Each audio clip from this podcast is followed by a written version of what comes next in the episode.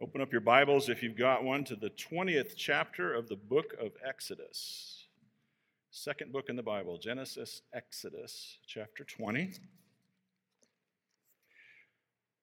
verses 1 through 3. This is the very word of God. And God spoke all these words, saying, I am the Lord your God who brought you out of the land of Egypt, out of the house of slavery. You shall have no other gods before me. Lord, we ask this morning that you would make your book live for us and that you would show us ourselves in your word and that you would show us yourself in your word. We know and believe what your word says about itself that it is living and active, sharper than any two edged sword. It goes forth and accomplishes everything that you have purposed for it to do. These are the ancient words that change us. So change us, O King. We want to be made in your likeness. Uh, several years ago, uh, when I lived in the Cincinnati area, I made a trip to Elizabethtown, Kentucky to visit an old professor of mine from Bethel Seminary. He was my preaching professor, and I really liked this guy. I benefited greatly from his instruction. I won a preaching scholarship under his instruction. And uh, he had left the seminary and had been pastoring a church, and he told me, it was a Baptist church, told me about an interesting situation. Uh, the church he pastored had a Christian preschool, and a little Indian boy from a Hindu family attended that preschool. And at the preschool, of course, the children learned about Jesus. And during art one day, the children were given plates to decorate that said, Jesus loves me. And this child took the art project home and presented it to his mother. And his mother, of course, was delighted in this gift from her small child. And she placed that plate in a prominent place in the living room in her home, not far from the little cabinet where she kept her images and statuettes of their Hindu gods. And some weeks and later, a fellow Hindu came to the home to visit the mother and the boy because the little boy had been talking to the other Indian children at the Hindu temple about Jesus. And he saw the plate on the wall in close proximity with these other gods, and he got upset and he was uh, chastising the mother and chastising the child. And the mother said, Leave him alone. There's nothing wrong with Jesus. I love Jesus. Now, no doubt she was sincere in her own way though clearly she didn't understand yet the fullness of what it would mean to really love Jesus. And who knows, perhaps one day later, both mother and child did become fully devoted lovers of Jesus. But at that time, just by the way she lived her life, she professed to love both Jesus and these other gods Jesus and Krishna, or Jesus and Shiva, or Jesus and Ganesh. That's not just a problem for Hindus. Her mindset is actually the default mindset for all human beings since the fall of our first parents in Eden, and that includes many professing Christians. You see, human beings are worshiping creatures, it is just in our nature. We cannot help but to worship something. But it's helpful to define our terms here. What do I mean by worship? What do I mean by saying that at the center of what it means to be human is to be a worshiper? Well, let's look at it another way. It's actually a way which psychologists recognize, and, um, and I think it's very helpful. Everyone in here who is not clinically depressed has a center around which they organize their lives. It is something that they are devoted to. They think it to be the most important thing in their life. It conditions the decisions that they make. It determines how they spend their time and their money and their energy. And often throughout the course of our lives, we will go through several objects of worship. And when we don't have that, that is what clinical depression is. We have no organizing center of our lives, and we are adrift, and we don't know what to do, and we cannot long live in that condition. We, we simply lose the will to live. And that's why people who are depressed kill themselves. Because there's nothing that, that is at the center of their life that says, This organizes my being, this gives me purpose, this gives me a, a, a, direction to pursue, this gives me a way to make my decisions. I have nothing, therefore I am paralyzed. And they can't even get out of bed. Now, we generally choose what we will worship based on some vision of a good life.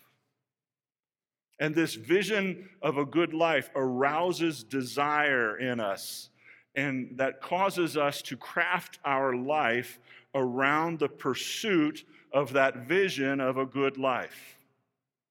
For some people, their vision of a good life is being physically strong and attractive. And so they orient their whole life around diet and exercise and very often some athletic pursuit. And if you were to go on their phone or their computer and look at their browser history, you would find how they spend their time and what they're thinking about. That you would find videos about workout routines and new recipes and the best clothing and gear for their chosen activity. Those people are worshipers of their own bodies. For some people, it's their children and child rearing. And their vision of, of the good life is of a successful child. And very often they have a very clear idea of what that means. It's, it's a child who is popular and pleasant and attractive. It's a child who's a, a good student, a good athlete. A child, of course, for Christian parents who's a professing Christian a child who gets into the, the right college and marries the right person and has the right career and someday produces lovely, pleasant, obedient grandchildren who will come to your house and adore you. And that's what you want. And you focus all your attention on your children, trying to produce children that will give you that outcome. You're a worshiper of your children. Some of those parents become helicopter parents, hovering all the time. Some of those parents become bulldozer parents, ruthlessly pushing anything out of the way that they think might be an obstacle or a hindrance to their vision of their child's well being and success. And our Christian schools and homeschool conferences are full of those kind of people. It's moms mostly. Our summer sports camps and traveling ball teams are also filled with those kind of people. And that's dads mostly. We can organize our lives around the pursuit of sexual pleasure or making our parents happy. We can do it with our marriages or our careers. We can pursue financial security as the organizing center of our lives or physical health and longevity, or sports teams. I mean, you go to the Steelers games and you sit there, and they flat out tell you it's not an activity, it's a lifestyle. This is the Steelers nation. We live for the Steelers. No, I like the Steelers. I'm not going to live for them, especially not this year. My gosh.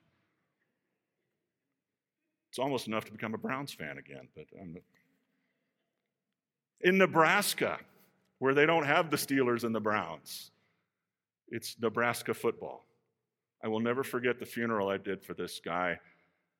I only met him once, um, and the whole funeral was about how much he loved and was devoted to Nebraska football. I left that funeral sad. He was basically a nice guy, but he'd organized his life around being a fan of the Nebraska Cornhuskers.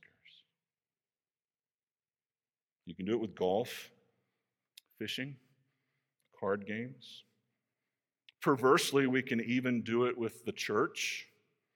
As a pastor, that's probably my greatest temptation. Whatever that organizing vision is, that's the thing that arouses desire in you and elicits that, yes, I want that. I could be happy. I could be content if I just had that. That is what you worship. That is your God. Our churches are full of people who will readily say, like that Hindu mother, I love Jesus, and put him metaphorically right next to their other gods. And this is a great sin. This is perhaps the greatest sin.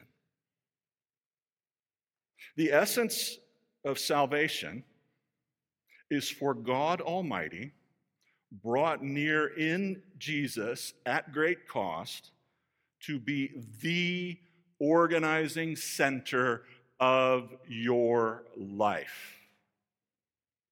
That's what it means to be a Christian. That's what it means to be truly saved. Jesus went so far as to say that our relationship with our family members had to take second place to Him, and the gap between what He wanted and what they demanded from us must be so wide that it was like hatred. That's what he meant in Luke 14 when he said, If anyone comes to me and does not hate his own father and mother and wife and children and brothers and sisters, yes, even his own life, he cannot be my disciple. He's saying the difference must be so well defined that nothing but Jesus takes first place in our life. Do you see how radical this is? You cannot make your parents the central organizing principle of your life, or your wife, or your kids, or your siblings. Or, says Jesus, even the preservation and lengthening of your own life. That can't be your organizing purpose. And when there's a conflict, says Jesus, between mom and dad and Jesus and what he wants you to do, or the kids and Jesus, or the spouse and Jesus, or even yourself and Jesus. Jesus is saying here, you must not even consider it a situation worth thinking about. There is simply no room for debate. You do what he wants, and you turn your back, if necessary, on mom and dad and their demands just as firmly as you would if you hated them. Notice what Jesus says in that passage. He says, If you can't do that, then you cannot be my disciple. He's not saying, I won't let you be my disciple. He's saying, It's not possible to be my disciple. It's like trying to ride two motorcycles at the same time. You just can't do it. You're just going to hurt yourself and others and crash two expensive motorcycles. You see, true Christian discipleship is simply the natural outworking in a life of God being the central organizing principle of the life. It's what happens when you replace your career or your kids or CrossFit with Jesus. And many people are afraid to do that. They're afraid to do that because they're really convinced that having the kids or the career or CrossFit at the center of their lives will make them happy, and having Jesus at the center of their lives as the replacement for kids or career or CrossFit will make them miserable. It's not true, but that's what most people think. Now, that has a lot of implications for your life if that's what you think, if that's what you're doing, if that's what you believe. First of all, to put the kids or the career or CrossFit at the center of your life means that when these things conflict with what Jesus wants, you're going to turn your back on Jesus and what he wants just as firmly as you would if you hated Jesus. And that's why he says to us in the Sermon on the Mount no man can serve two masters. Either he will hate the one and love the other, or he will love the one and hate the other. There are many in the pews of American evangelical churches who are functional haters of Jesus without even realizing it. There are many who only even signed on with Jesus in the first place because they thought Jesus would help them to be more effective at obtaining and managing and enhancing their pursuit of money or career or marriage or their kids' success as they envision it. Secondly, by wrenching even good things out of their proper place, you end up harming your own soul, and often, very often, uh, as a matter of fact, I would say almost infallibly, harming the souls of others. The classic example of this is the parent who lives for their child's success as they envision it. It's almost proverbial that this way of raising children actually ruins them. Maybe they become spoiled and entitled. Maybe they become helpless to do anything on their own or to overcome obstacles on their own steam because they've never had to. Because mom will swoop in and take the obstacle away. And when they reach an obstacle, they just stand there waiting for mom to swoop in and rescue them. And what works when they're 15 is a lot harder to figure out when they're 35 and they're sitting there with the obstacle in front of them and their boss is looking at them and their fellow coworkers are looking at them going overcome the obstacle. It's not that big a deal. And they're sitting there going still waiting for mom to swoop in. Rescue me. Maybe the children feel driven and harassed by mom's vision for them or dad's vision for them and they have a different vision for themselves. And they want to exercise some self-determination. And so they grow angry and rebellious and resentful. You see, putting created things in the place of God is foolish and it's destructive because created things can only truly flourish when they occupy their proper place in your life. Everything is a hierarchy in your life, and you make decisions based on where you slot things in that hierarchy. And if the wrong thing is at number one, everything below it is a mess. Think of it this way Suppose you or a loved one was at home one night watching the evening news, and all of a sudden you or your loved ones begins having a, a severe chest pain and shortness of breath and dizziness and nausea and pain in the left arm. It's a heart attack, and it's a pretty major heart attack. So you call 911. The ambulance arrives. The paramedics go, Boy, this is, this is a, a bad one, guys. And they, they load the patient into the ambulance and they head for the hospital. And it's lights and sirens the whole way. Now, suppose those paramedics had not yet had their supper and they're hungry. And so, on the way to the hospital with the patient in the back in critical condition, with lights and sirens, they decide to go through the drive through at Burger King and pick up some dinner because they're famished. On what grounds would we criticize that decision? Well, what we would say is hey, guys, there's something more important and something urgent than your desire to appease your hunger. Uh, you need to have a life that's in balance. And the most important thing at this point in time is to transport the patient to the hospital for life saving care. After that's done, go get something to eat. Your priorities are out of whack, and it could have deadly consequences for the patient. It's not that there's anything wrong with hunger. It's not that there's anything wrong with Burger King, though sometimes it's close. It's that it's, there's, there's nothing wrong with dinner. But to choose dinner as the priority under those circumstances is to have one's priorities out of whack. Dinner has a legitimate place, it's just not that place. And that's really what we're doing when God is not the organizing center of our lives. We're sitting in the drive through trying to decide between fries and onion rings when there are issues of life and death on the line. The main thrust of the first commandment is that God is to be the organizing center of our lives in more or less the same way that training to compete in the Olympics is the organizing center of the life of an Olympic athlete. And that is exactly the metaphor that Paul uses to describe the Christian life in 1 Corinthians chapter 9. It's a familiar passage to most of us, I would think. We've read it before.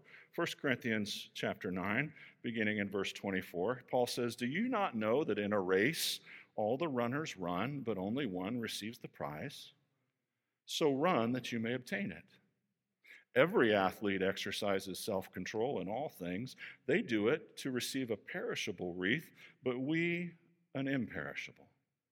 So I do not run aimlessly. I do not box as one beating the air, but I discipline my body and keep it under control, lest after preaching to others, I myself should be disqualified.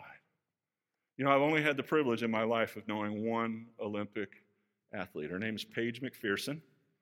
And uh, her dad was a friend of mine. He was uh, a fellow Reformed Christian. He was an elder in the RCUS church in Rapid City. And he was my propane dealer. And his daughter, Paige, uh, was, he had two adopted daughters. They were Filipino. And she uh, was an, a, a, Taekwondo athlete. And she went to the Olympics in uh, London and won a bronze in women's Taekwondo. And her whole life was oriented around training for that event. She had a job, but it was like a part time job at some clothing store or something like that. And, and you know, as a 22 year old young woman, her whole life, she didn't have a social life, she didn't have a boyfriend, she didn't want the distraction, she wasn't going to, to, to the university. All she was doing was training and then doing whatever she needed to do to sustain her life so that she could train.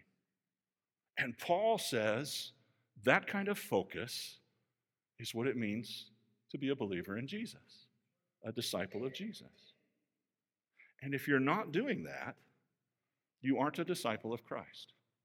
You are a disciple of something. You may not even be aware of what you're a disciple of. You're being formed by something because it's unavoidable. But you're not a disciple of Christ. Questions 104 and 105 of the larger catechism are helpful as a diagnostic tool. When we look at these, we find that the first commandment requires us to know God. Not just to know about Him, but to know Him. You know, the great temptation of the Reformed Church is to be content to know about God without really knowing God, is to become proficient in doctrine without drawing near to Him with our hearts. The great temptation of the charismatic church is to place an overconfidence in a sinful, finite human being's ability to know Him apart from the correctives of Scripture and the limitations that are placed on us by biblical revelation. And that's the only infallible source of knowledge about God. But we, we must not do either wrong thing. We must search the Scriptures because they tell us what God is like. And then, based on what we learn there, we must reach out to Him. We must seek to experience Him directly.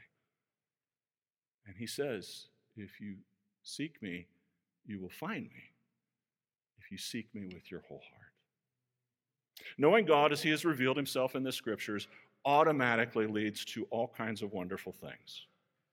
Once we get clear in our minds that we know God and the true God then we recognize him, first of all, as the true God, and then we say, and you know what? He's my God. He's my God. And we will therefore highly value him. We will meditate upon his nature and his character and his works, especially as they are revealed to us in the scriptures. And when we begin to see him as he is, when our, our vision becomes more focused and the, and the truths of the scriptures become sharper for us, this will automatically lead us to adore him and to desire him and to prefer him to all rivals in our affections. It will lead us to an appropriate fear of him. And we'll learn the joys of trusting him and of calling on his name and, and walking humbly with him. We'll obey him completely and submit to him in all ways because we want to please him. And when we displease him, we will be sincerely sorry. What kinds of things would we avoid? Well, the first thing that we should avoid is any ignorance of him. I mean, he's told us about himself for a reason. There's nothing in the scriptures that's throwaway knowledge. There's nothing in there that's not important at some level. Now, there are some things that are more important than others, and there are some things that are clearer than others, but there's nothing in there that's just irrelevant. There's nothing in there that doesn't speak about him in one way or another.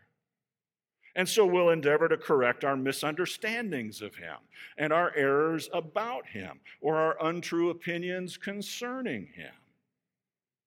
We also won't think evil or unworthy thoughts about him. We also won't try and pry into his secrets or demand answers to questions that he doesn't reveal the answer to in Scripture. There are some people who are like, I'm not going to submit to God until I get this question answered. And God says, Who are you to put me to the test? You submit to me. If I see fit to answer your question, I will. And if I don't, I won't. Because as it says in Deuteronomy 29 29, the secret things belong to the Lord our God, but the things revealed belong to us and our children. Let's learn the things that are revealed. We won't be stuck on ourselves or on anyone else or anything else that diverts our general flow of attention from Him for too long. We won't refuse correction from our pastor or our ruling elders. We won't be hard hearted or haughty or proud. We won't grieve the Holy Spirit. We won't be dissatisfied or discontent or angry at God for the things that He brings into our lives, even if they are hard and painful, and even if we don't like them. There was a time where I said, God, I know you're there. I know you're powerful. I don't like you. I do not like you for what you brought into my life. You're stronger than me. I don't have any choice but I don't like you, and I don't trust you, and I don't think you're very good. That's a great sin. God, in His mercy, came to me gently and showed me His true character. And I had to fall on my face in an apartment in Omaha, Nebraska on a February day and say, You are and I love you, and I'm sorry. We will recognize that the things that come from our Heavenly Father are in some mysterious way given to us to accomplish our good and His glory. And that's hard. The old Puritans used to speak of the refining fires of trials and tribulations that purify us. One of the Puritans this morning, I was reading a quote in the class. It was the final class on the Puritans, and I believe it was Thomas Brooks who said, no, Goodwin, who said, For the godly man, trials are like a silver bell. The harder it's struck, the more loudly and clearly it rings. So we lay our hearts low before our Heavenly Father, and we say with our brother Job, Naked I came into the world from my mother's womb, and naked I shall depart. The Lord giveth, and the Lord taketh away. Blessed be the name of the Lord. We will also recognize that when good things come, the successes and the triumphs and the blessings and the prosperity, they don't come to us because we're so very good and so very brilliant. They don't come to us because we're lucky or fortunate. You know where the word fortunate comes from? It's a Latin word, fortuna. Was the goddess of good luck. And all over Europe, there are these little altars to the goddess Fortuna. And we say, Boy, aren't we fortunate? Which means, aren't we blessed by the goddess Fortuna? No, you're not. Everything that comes to you, every good thing that happens to you, comes from the hand of Almighty God. There's a great, I can't exactly remember where it is, but I think it's in Exodus. And, and the Lord is talking to his people through Moses. And, and, and he's talking about the fact that he inclined, he'd inclined the hearts of the Egyptians toward the children of Israel. And as payment for their slavery, they carried out the treasures of Egypt. They had all this silver and gold and all these precious things. And he said, When you get into the land I'm giving you, and you're living in houses you didn't build, and eating from vineyards that you didn't plant, and you've got gold and silver that was given to you by the Egyptians, do not let your hearts grow proud. Do not say, My hand has won me all of this wealth. Rather, thank me and honor me. Last thing. The last thing is actually the first thing in Exodus chapter 20 and verse 1. God starts with a statement about who he is and what he has done for his people. I am the Lord your God. In this particular context, it's I am the one who brought you out of sin and slavery, or sorry, out of slavery in Egypt. And of course, the Lord your God brought you out of slavery as well slavery to the devil. And God says, I am, therefore you shall. I am, you shall. There's a whole lot of us that are caught up on trying to figure out a way around the you shall because we haven't really settled the issue of the I am. Is he your God? Is he the central organizing principle of your life? If he says no, does the no stand? And if he says do this, do you do it? And if he says don't do that, do you not do that? He has a right to tell you to do that because he is the I am. Therefore, you shall. Organizing your life around God in this way is the only way to have a flourishing life. Any other way destroys us and it destroys the people that we love. Any other way of living is like draining the motor oil out of the engine of your car and replacing it with olive oil and then taking a drive with your children in the back seat. You're going to destroy the engine, you're going to render the car unsafe for you and your passengers and everyone else on the road as you're tooling down the highway in traffic and your motor seizes up and your car suddenly stops. That's what it is to live with any other center than the Lord Jesus Christ it will destroy you. God doesn't have to send you to hell, you'll be going all by yourself. You'll just be like, I'm on my way to hell because I'm not going to have God as the center of my life. I'm going to do what I want. God says, All right, if you're going to do that, here's where it ends up it ends up in hell. I am. Therefore, you shall.